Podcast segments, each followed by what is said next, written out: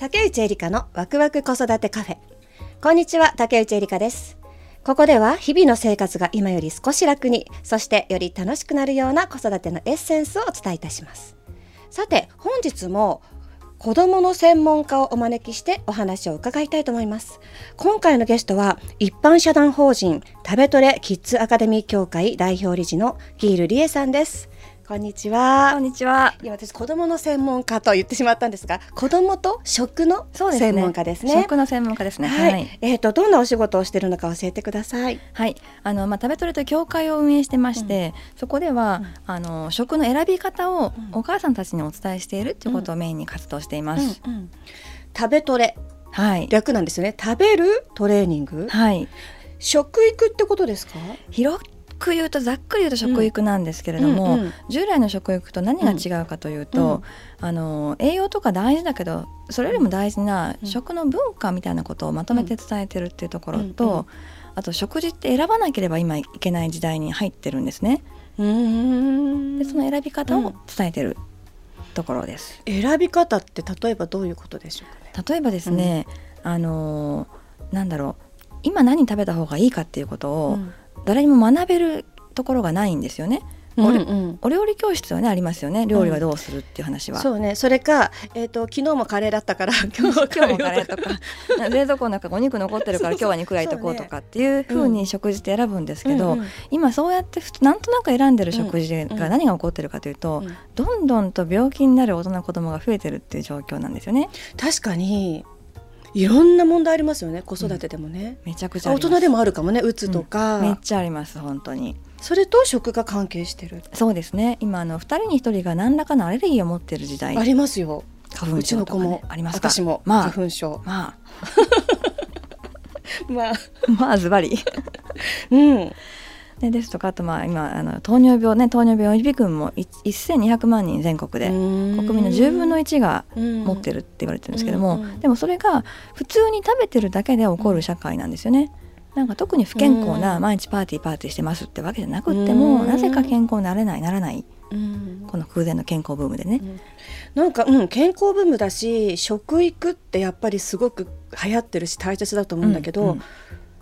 それがうまく機能してないってことですかね？私はそう思ってます。じゃあそれちょっと後からちょっともっと詳しくお聞きしたいんですけど、はい、そもそもこのお仕事子供と食に関するお仕事を始めたきっかけっていうのは何かあるんですか？うん、えっとですねあのもともと私あの家京都実家京都で、料理屋の家に生まれているので、食べること大好きなんですよ。うんうん。で大好きだし結構いいもの食べてたにもかかわらず、うん、あんまり健康じゃなかったんですよね、ちょっと貧血だったりとか、うんうん、で、まあ、そん成長していく中で、まあ、今度結婚して子供を作る時に、うん、なかなか子供ができなかった、うん、で病院行って検査してもどこも悪いところがないっていう検査なんですよ。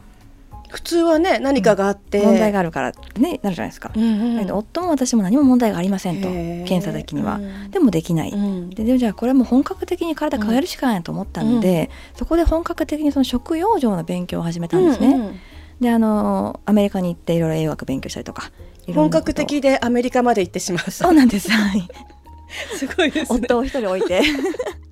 すごい。はい。でそこですごく勉強して、うん、であのまあいわゆる完璧な食事ですよね。うん、こうやったら健康になるって完璧な食線を書いてもらってやってたんですけども。あのなかなかまあ成果に結びつかないと、ですごくもう辛かったんですよね、この厳しい食事制限いつまでやるんだろうかみたいなところでね、でその時にあのとある方がねあの、うん、ちょっと聞いてくださったのが「うん、ゲイルさんってさ何のために食べてんの?」って言うわけですよ。うん、でえ？っと思ってその時にね、子供作りたい気も気持ち一心だったんで、いやそんな子供を作るために決まってるじゃないですか？っていう、ちょっとねまああの心が荒れてたわけですけども、だけどそこで考えたんですよ。あの子供を作ることって人生のゴールなのかと。で人生のゴール何かって思った時にいやもうなんか楽しく幸せに暮らしていくことでしょ、うん、その時にまあ子供がねいないからじゃあ私は不幸せなのかとかって考え始めた時に、うん、あそうかともうね愛する夫もいるしご飯も美味しいし、うん、私はもうでも幸せだよねって思ったんですよね、そうするとふっと楽になって自然妊娠しちゃったんですよね。うわおめでとうございます。ありがとうございますでそれでその時に、うん、あそうかと正しい食事をしていても心が伴わなかったら効果ないんだっていうのが分かったんですね、でなのでそれをあの初めはまあ自分たちだけがねやってばいいと思ってたんですけども、うん、子供が生まれて、ね、うん、あの子供を育てていく中で、うん、こういうことは子供に伝えていかなきゃいけないよねと思ったんですよ。うん、で、ね、その食事を大切にすることだったりとか、食のちょっとしたあの食べ違いで自分の人生がやっぱ変わってしまう。でそれをまあ、子供のうちからちゃんと伝えておきたいっていうのが、うん、まあ、そもそもきっかけですね。でねちょうどいいタイミングで先月それをまとめた本が出たんですよね。はい、えっ、ー、と子供の才能を引き出す最強の食事、はい、それに多分今の思いが詰まってるってことなので、はい、ちょっとこの内容も少しお聞きしたいんですけど、この本で伝えてることってまとめて言うとどんな感じになりますか？はい、あのまあ食べトレのねコンテンツの本当にコアになるところがこうギュギュッと詰まってるんですけども、うん、うちではあの子供の食事を、要は子供の5つの力を伸ばすためにどういうふうに食べましょうかっていうお話をしているんですね。でその5つの力っていうのが集中力、うん、好奇心、うん、でやる気、うん、精神力、基礎体力、でこの5つなんですけども、この5つの力を育ててあげれば子どもは本来持ってるね自分の能力をどんどんと開花させていくよっていうふうに考えているので、そういう食べ方についてこのもう1冊に凝縮して書いてあります。うんこれ私も子育てのねお仕事をしていてすごく質問が多いとこですよね。集中力ないんですけど、うん、とかうちの子全然やる気がなくていつもダラダラしてるんですよっていうのに対して、食で解決できるってことですか？そうですそうです。そんな簡単にされたら困るんですけどね私としては。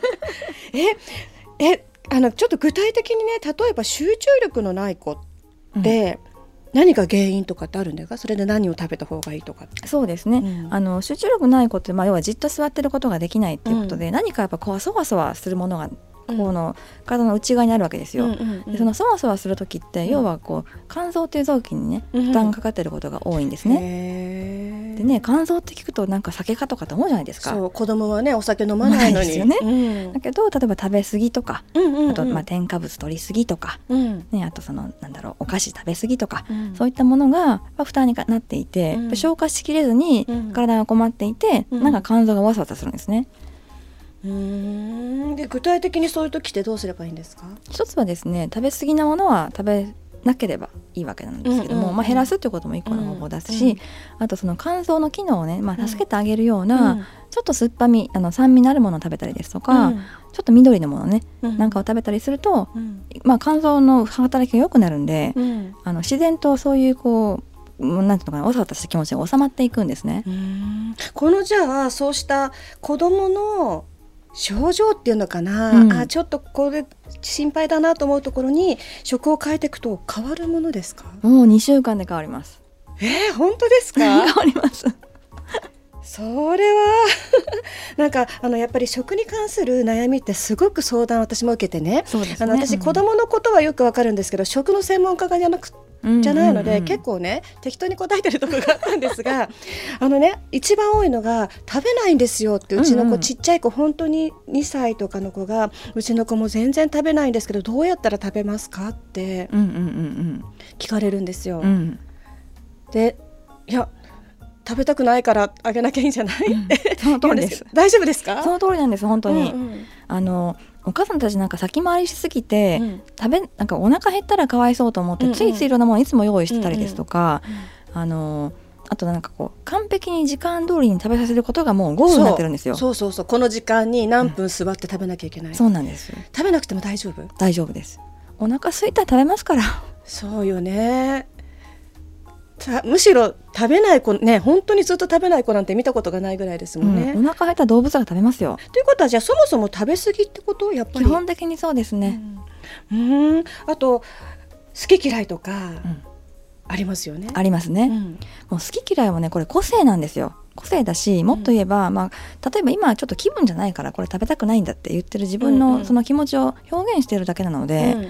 無理に食べる必要ないですよ。そうなんだ、うん、もう一個聞いていいですか？はい。あのあとお菓子問題？ええー、あのもうお菓子ばっかり食べて、えー、どうやってやめさせたらいいんですか？って質問も多いんですよ。えー、どうしたらいいですか？もうねあげてるのお母さんですからね。そうですよね。まず買わないですよね。ああ。うん。あれやっぱりやめるの非常に難しいですね。やめあげちゃったそのこんだけって決めてもう、うん、あとは絶対あげないとお母さん決めないとね、うんうん、子供は分かんないんで、うん、そもそもお菓子って必要なんですか？いらないです。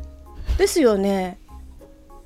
お腹空いたらまあちょっと体にいいものをちょっと入れればいいだけで普段持ち歩く必要も全くない全くないです。むしろ虫歯になりますしね。ねだから今のお母さん、本当に持ち歩かなきゃかなんか外出できないみたいな思ってるかもしれないけどこの文化自体がちょっとやっぱりあまり正しくないのかもしれないですよね、うん、習慣作りとしてはちょっとねいい方向に行ってないですよね、うん、まあちょっとすっごい質問いっぱい聞きたいんですけどこういうのがこの本を読むと、はい、だいぶこんな細かい質問ではなくって根本的に分かってくるってことですねそうですね、ではちょっと最後にねじゃあ一個だけ初めてこうあ食興味持ったっていう方がお母さんがね今簡単にできることがあったらちょっと教えていただきたいんですけど。はい。あのねまずとりあえず味噌汁を飲んでほしいんですね、うん。難しいこと全くできるかもしれない、うん、言いませんので、うんうん、あの味噌汁ちゃんと飲んでるよっていう方はね、そのまま引き続き飲んでいただけたらいいんですけども、あの案外飲んでないことに気づかれると思います。ああそうなんだ、本当は毎日？一日一杯でね一杯でいいんだ。いいので、これだけとにかくやってみてほしいですね、これだったら簡単なのでね、ぜひ聞いてるお母さんたちもやっていただきたいと思いますし私も。やってみます。ぜひぜひやってください、はい、今日話したお話については6月20日に日本能率協会マネジメントセンターより発売されました。子供の能力を引き出す最強の食事という絵本に紹介されてますのでぜひ書店で見かけましたら手に取ってみてください。さあいかがでしたでしょうか？本日のゲストは一般社団法人食べトレキッズアカデミー協会代表理事のギールリエさんでした。ありがとうございました。ありがとうございました。竹内エリカのワクワク子育てカフェ。ここまでのお相手は竹内エリカでした。また次回お会いしましょう